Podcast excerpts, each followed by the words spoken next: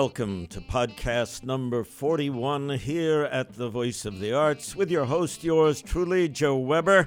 Let's kick things off with the master thespian from Saturday Night Live, Jon Lovitz, and Glenn Close playing his leading lady, Astoria Dubois. I have no idea who wrote these skits, but they are nothing short of brilliant.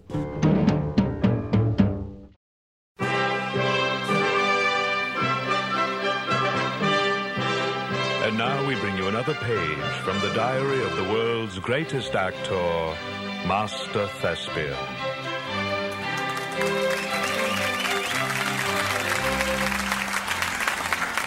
There!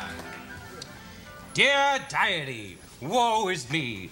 Tonight, I open in Romeo and Juliet, the later years. Shakespeare's true version, in which the ill fated lovers do not meet until middle age. But lo, I've committed the actor's folly of falling in love with my leading lady, the beautiful Astoria Dubois the Fifth.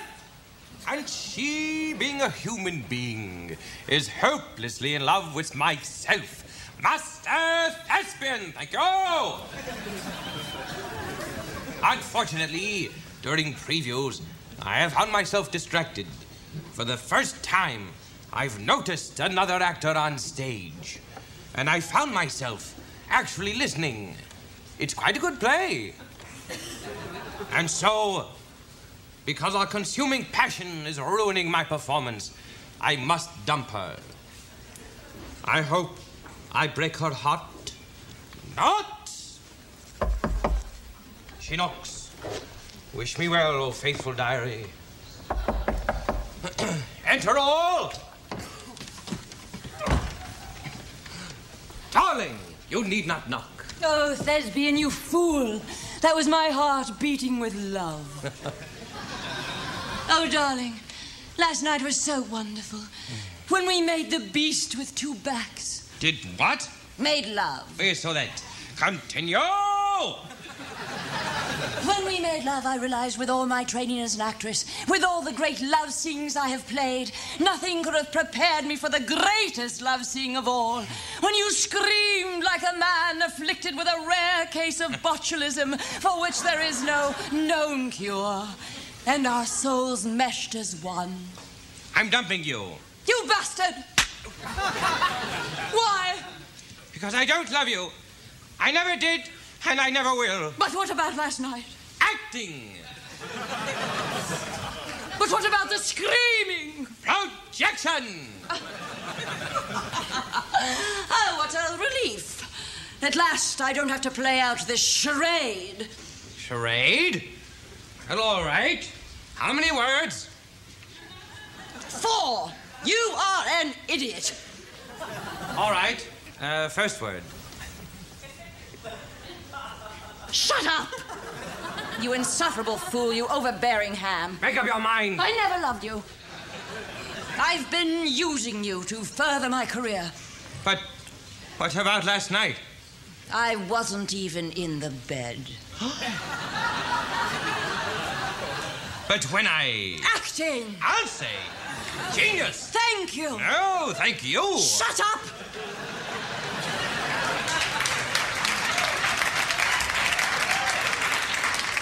Just the thought of you touching me makes my flesh crawl. And you thought I loved you. Schmuck! Stop! Oh, no more. These words enter in mine ears like daggers. You've ripped apart my soul like a rabid dachshund ripping into a baby piglet. So, you do love me, What did I just say? and I love you. Oh, Thespian, oh, Thespian. Let us elope tonight after the play. Well, after the reviews. Oh, there is nothing I would rather do, my dear. But you see, I am already married. You bastard! Why are you doing that? Because I don't want to be slapped again. I wasn't going to slap you. Oh, you fooled me! Acting! Genius! Thank you! Oh! you slapped me! No, I didn't. Oh, you fooled me! Acting! Genius! Thank you! Stop it! So, Who is your wife? Her name is Acting.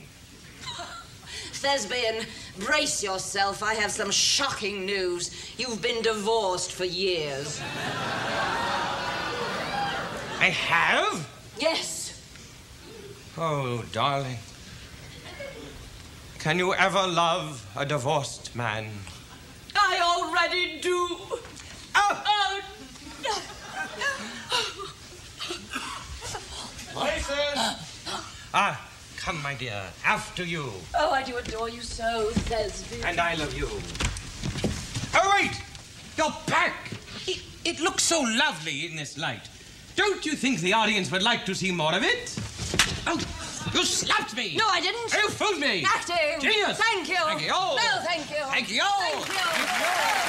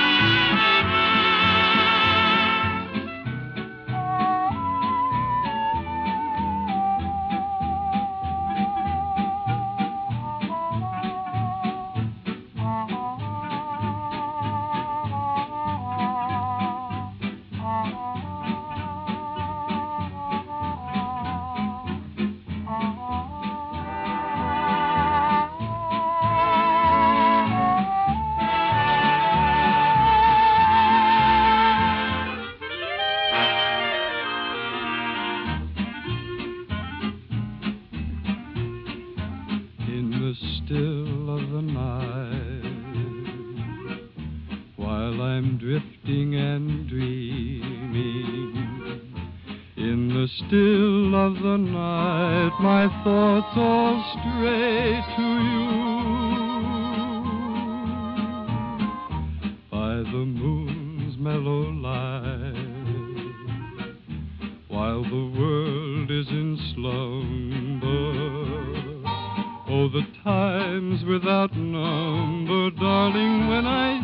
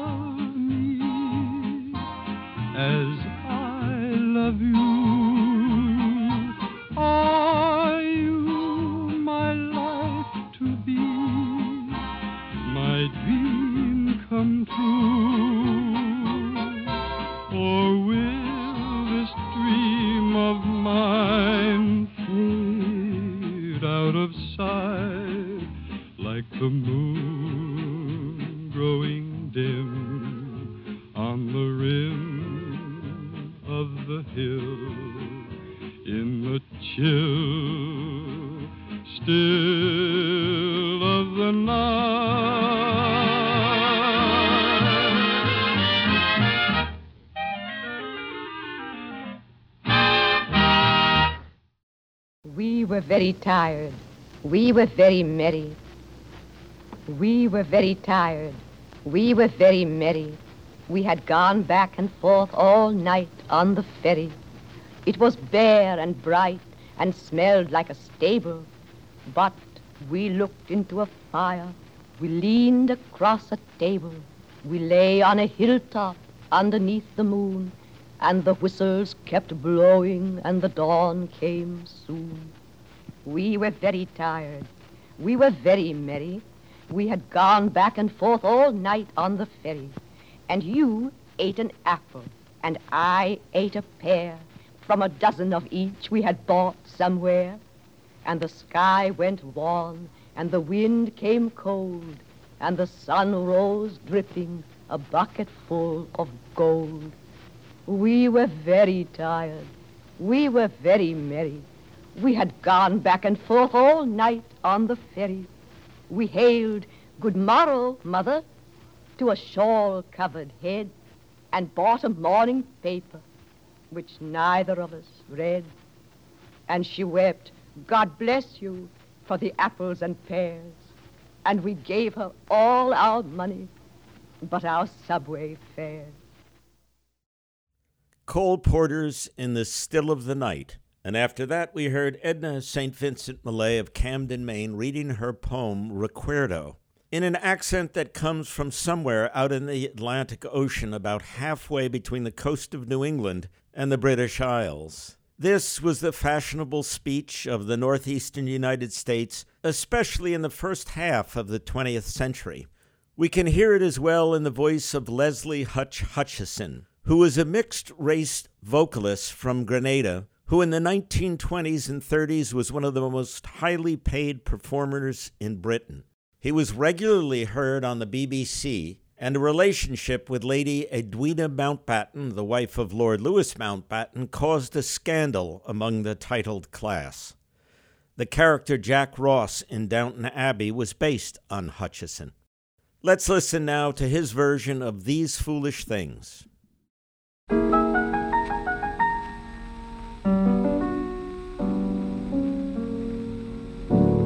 Will you never let me be? Or will you never set me free? The ties that bound us are still around us. There's no escape that I can see. And yet those foolish things remain. They bring me happiness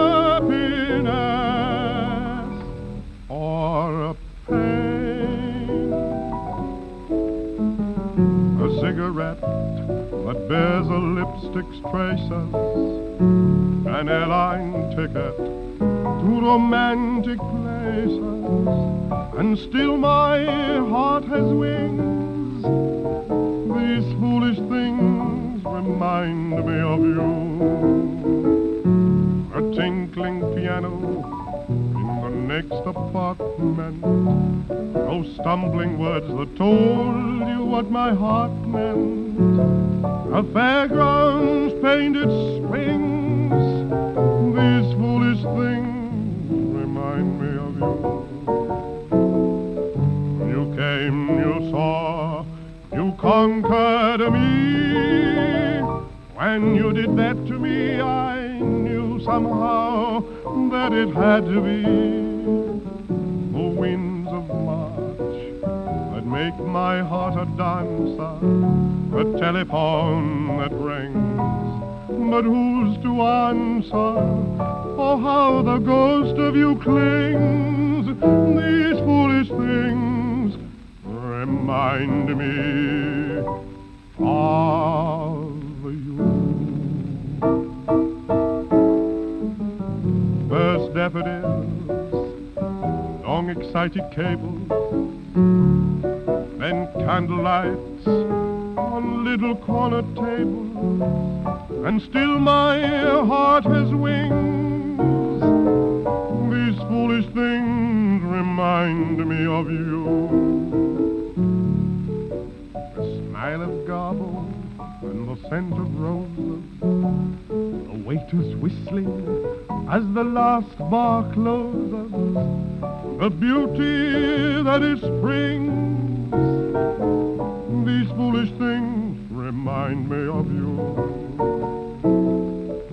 How strange, how sweet to find you still.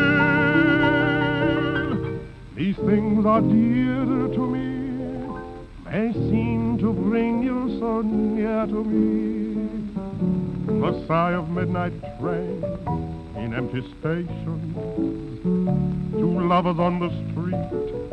Dance invitations. Oh, how the ghost of you clings.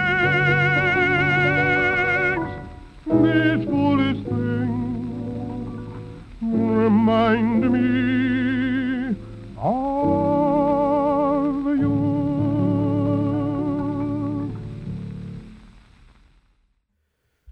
The smile of Garbo and the scent of roses. A waiter whistles as the last bar closes. The sigh of midnight trains in empty stations. Two lovers on the street. Dance invitations.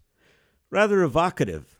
The lyrics were written by an Englishman named Eric Maschwitz, who also went by the name of Holt Marvel, who allegedly wrote the lyrics after saying a final farewell to May Wong, with whom he had a relationship. She was one of the first Asian actresses to appear in American and British film and theater productions. Let's listen to one more song performed by Leslie Hutch Hutchinson. This is A Nightingale Sang in Berkeley Square.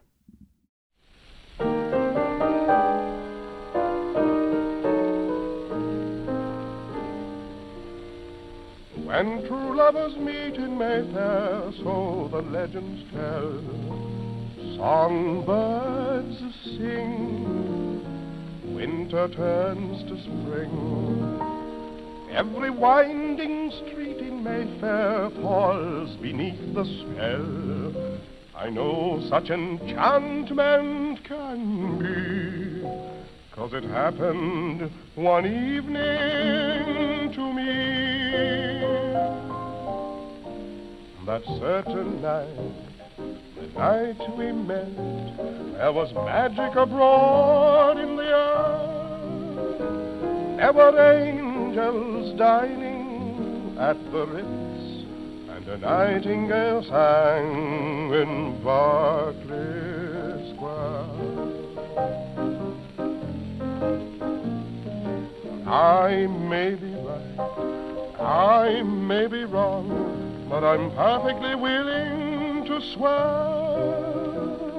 that when you turned and smiled at me, a nightingale sang in Berkeley Square.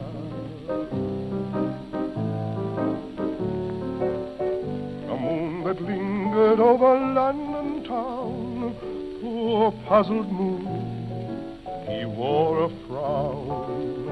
How could he know we two were so in love? The whole darned world seemed upside down. The streets of town were paved with stars. It was such a romantic affair. And as we kissed and said goodnight, a nightingale sang in Berkeley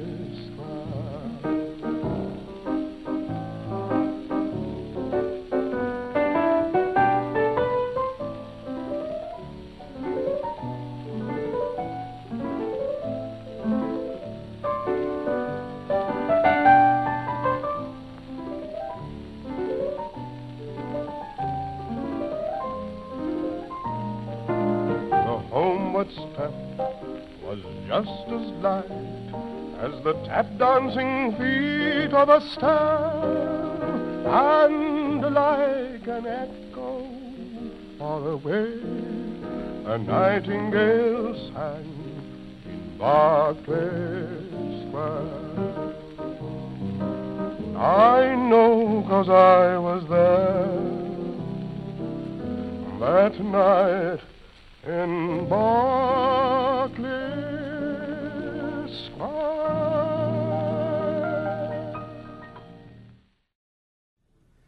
The following story, Bumping into Mr. Ravioli, is in a collection called Through the Children's Gate. It's written by Adam Gopnik, who's a regular contributor to the New Yorker magazine.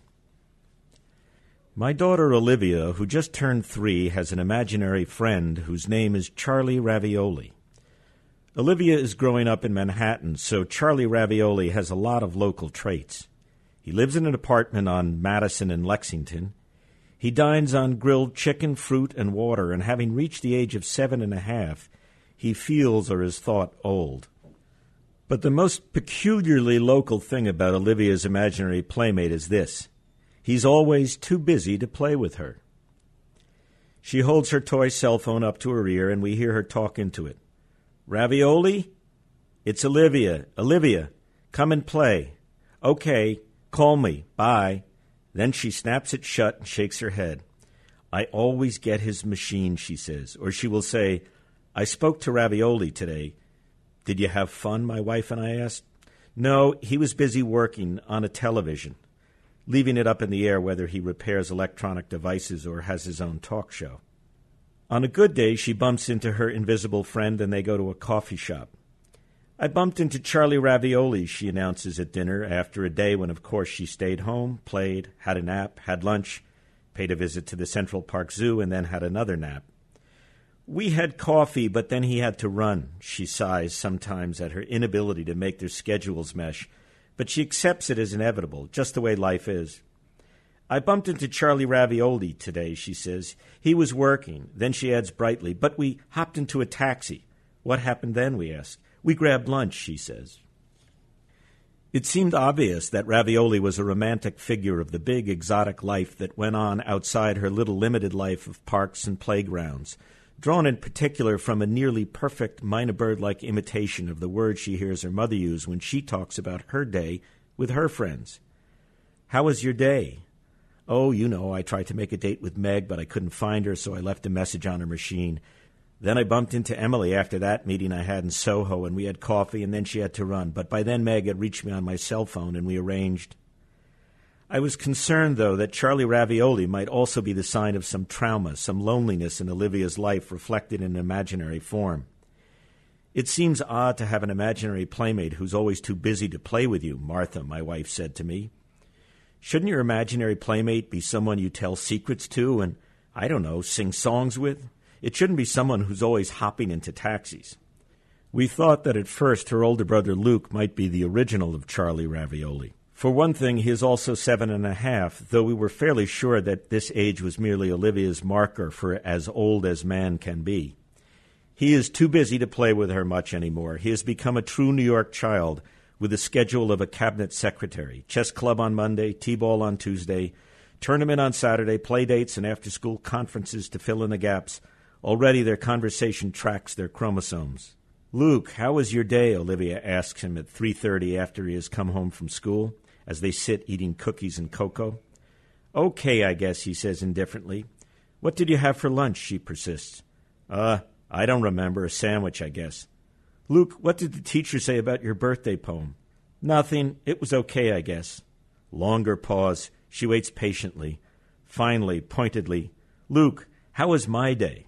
But Olivia, though she counts days, does not yet really have days. She has a day, and into this day she has introduced the figure of Charlie Ravioli in order, it dawned on us, to insist that she does have days because she is too harried to share them, that she does have an independent social life by virtue of being too busy to have one. Yet Charlie Ravioli was becoming so constant and oddly discouraging a companion, he canceled lunch again, Olivia would say, that we thought we ought to look into it. One of my sisters is a developmental psychologist who specializes in close scientific studies of what goes on inside the heads of one and two and three year olds. Don't worry about it, my sister said in a late night phone call. Knowing something's made up while thinking that it matters is what all fiction insists on. She's putting a name on a series of manners. But he seems real to her, I objected. Of course he is. I mean, who's more real to you, Becky Sharp or Gandalf or the guy down the hall? Giving a manner a name makes it real. I paused. I grasp that it's normal for her to have an imaginary friend, I said, but have you ever heard of an imaginary friend who's too busy to play with you? She thought about it. No, she said, I'm sure that doesn't occur anywhere in the research literature.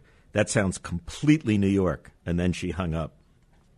I think we would have learned to live happily with Charlie Ravioli had it not been for the appearance of Laurie. She threw us badly. At dinner, Olivia had been mentioning a new personage almost as often as she mentioned ravioli. I talked to Laurie today, she would begin. She says ravioli is busy. Or she would be closeted with her playphone.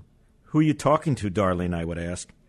Laurie, she would say. We're talking about ravioli.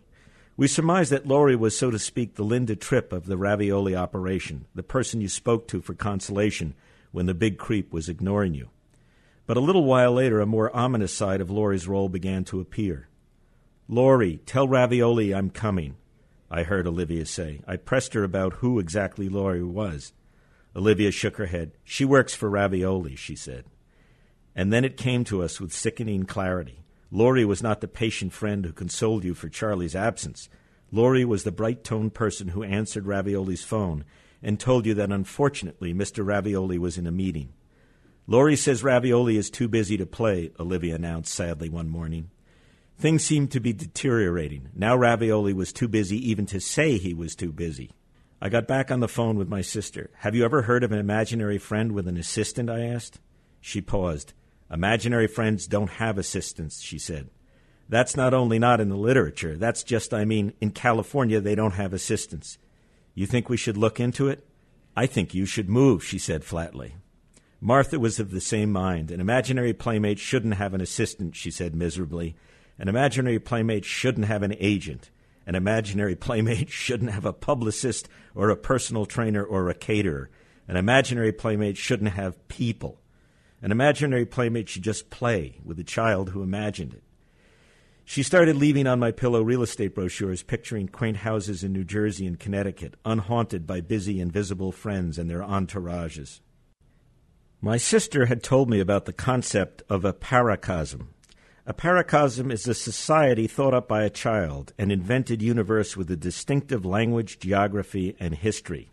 Not long after the appearance of Laurie, something remarkable happened. Olivia would begin to tell us tales of her frustrations with Charlie Ravioli, and after telling us again that he was too busy to play, she would tell us what she had done instead. Astounding and paracosmic tall tales poured out of her. She had been to a chess tournament and brought home a trophy. She had gone to a circus and told jokes. Searching for Charlie Ravioli, she had saved all the animals in the zoo. Heading home in a taxi after a quick coffee with Ravioli, she took over the steering wheel and got all the monies. From the stalemate of daily life emerged the fantasy of victory. She had dreamed of a normal life with a few close friends and had to settle for worldwide fame in the front page of the tabloids. The existence of an imaginary friend had liberated her into a paracosm, but it was a curiously New York paracosm. It was the unattainable world outside her window. Charlie Ravioli, Prince of Busyness, was not an end, but a means, a way out onto the street in her head, a declaration of potential independence. Busyness is our art form, our civic ritual, our way of being us. Many friends have said to me that they love New York now in a way they never did before, and their love, I've noticed, takes for its object all the things that used to exasperate them the curious combination of freedom, self made fences, and paralyzing preoccupation that the city provides. Now, when Martha and I ask each other, How did you spend the day? Instead of listing her incidents, she says merely, Oh, you know, just bumping into Charlie Ravioli, meaning just bouncing from obligation to electronic entreaty, just spotting a friend and snatching a sandwich, just being busy, just living in New York. If everything we've learned in the past year could be summed up in a phrase, it's that we want to go on bumping into Charlie Ravioli for as long as we can. Olivia still hopes to have him to herself someday. As I work late at night in the study, I keep near the nursery, I can hear her shift into pre sleep, still muttering to herself. She is still trying to reach her closest friend. Ravioli! Ravioli! she moans as she turns over into her pillow and clutches her blanket. And then she whispers almost to herself, Tell him to call me. Tell him to call me when he comes home. You've been listening to a story called Bumping into Mr. Ravioli, written by Adam Gopnik and published in a collection of short stories called Through the Children's Gate. Mr. Gopnik is a regular contributor to the New Yorker magazine.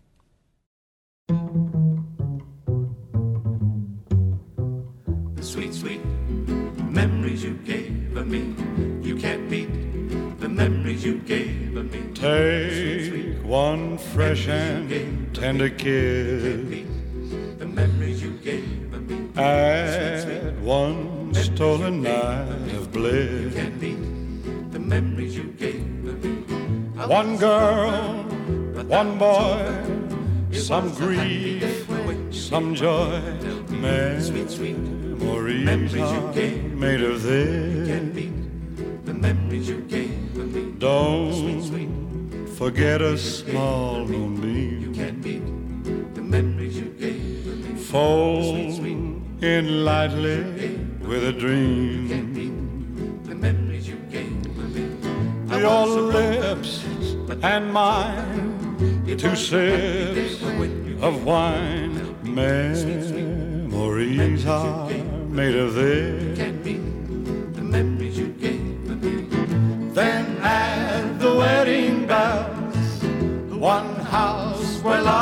Dwell. Three little kids for the flavor. Stir carefully through the days. See how the flavor stays. These are the dreams you will savor with his blessings from above. It generously with love. Can't beat the memories you gave me. One man, but one wife, one love through life. Memories are made of this. Can't beat the memories you gave me. Memories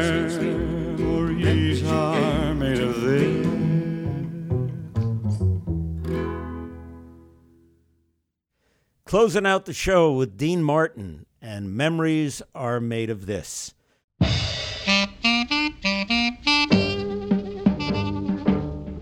Folks, thanks for keeping me company. This is Joe Weber saying so long from the Voice of the Arts, wishing you love, laughter, and good health.